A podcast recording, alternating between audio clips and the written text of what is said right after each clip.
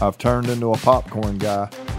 It happened because of my wife. She is a popcorn girl, and she's got me eating this popcorn. Well, a couple of nights a week, she's making popcorn, and, and we are we've turned into a popcorn family. Now we're not we're not your average popcorn family. I think I think most people when they think popcorn, they're just throwing a bag in the microwave and your Orville Redenbacher, you got, you're going, and that, that's not who we are. We're, we're big silver pot on the stove, and she's throwing the kernels in, and, and we've got the oil on the bottom, and she fires up the little gas on the eye, and next thing you know, these things are popping, and, and, and it's crazy when I when I uh, when I'm watching this popcorn pop. We got a little glass top on this thing, and you can watch it pop. And, and here's what happens: it blows me away every single time.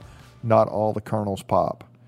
I'm like, why don't all? I mean, it's it's crazy that it how how it's it's like some of them say we're not doing it. We're not coming out. We're this this looks too dangerous. We don't want to blow up. You know, we we're just going to stay. You know, now when you think about your when you think about your business, you think about your team, you think about your organization. Who's popping right now? Who's popping? That's what we're going to talk about today. Welcome to Chasing Greatness. I'm glad you're with us. We're we're looking at a point of view on leadership that we call the serve model. Yesterday we we started with the with the first piece of this thing. It's it's the idea that we see the future. We have a challenge, we have an opportunity, we have something we're facing, and we're able to see out over the horizon. Like, how could we make this better? How could we how could we take people from here to there? But when we begin to envision a better future, chances are you're going to have a vision that's bigger than what you can accomplish on your own. And so you're going to need to identify some people in your organization who are popping, some people who who really have a heart to help you do what you're trying to do. And so layer number 2, fundamental t- number 2 is to engage and develop others, to engage and develop others. This is such a powerful concept here.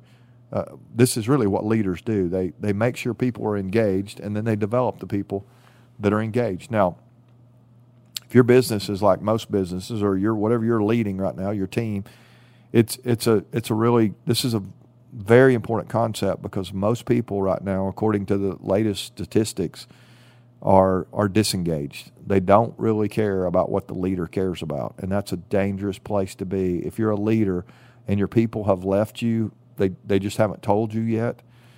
It's it's going to be really hard for you to go to a high performance place if your people are not with you. You're you're still paying them, but they're sucking the morale out of your organization. They're they're they're hurting your labor cost. I mean, it's productivity's down. All this stuff is affected when your people are not with you, and and what can we do to ensure that happens? Well, we can care for people and we can affirm people and we can challenge people and give them responsibility. There's things we can do, but who do we who do we pick to share with and challenge and give responsibility to?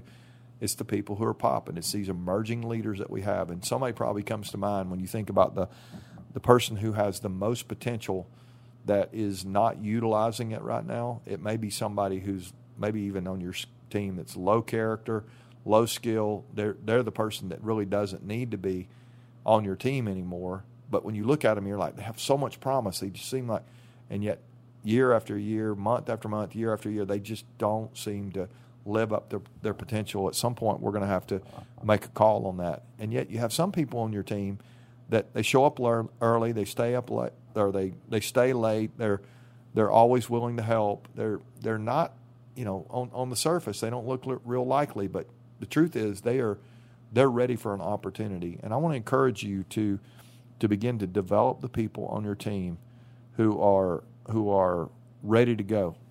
When you think about this concept, your selection, who you choose to be on your team, around your table, I think it might be the most important decision you make as a leader. It's it's really huge.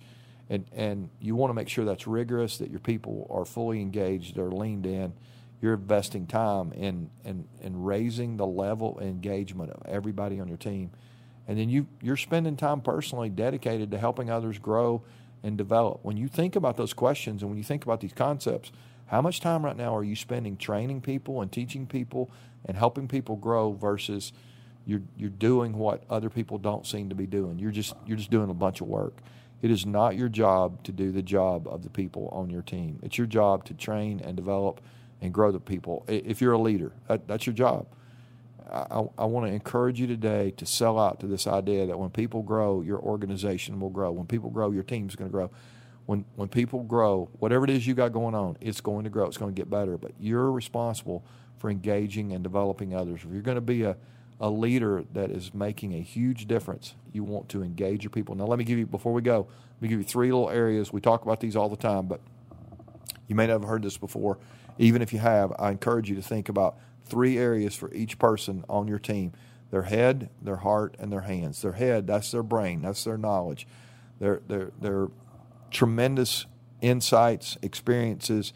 If you'll begin to ask them what they think about things, if you've got the right people around your table, you, you every time you hire somebody's hands, you get their brain as well, and so this is huge. Their heart, that's their emotions. It's it's you want your people to bring passion to work, not what what's the least amount I can do to still get paid.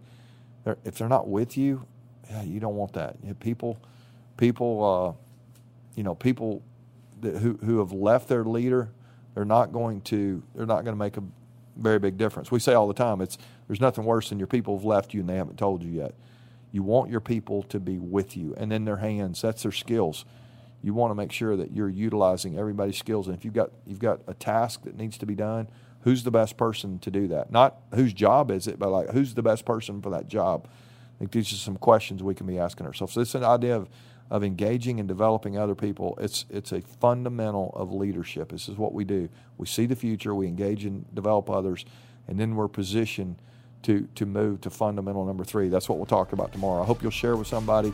Hope you'll come back tomorrow and keep chasing greatness uh, through the rest of this day. And, and tomorrow we're going to give you uh, fundamental skill number three, which is which is one of the most painful ones, but most important ones. Join us tomorrow. Love you guys.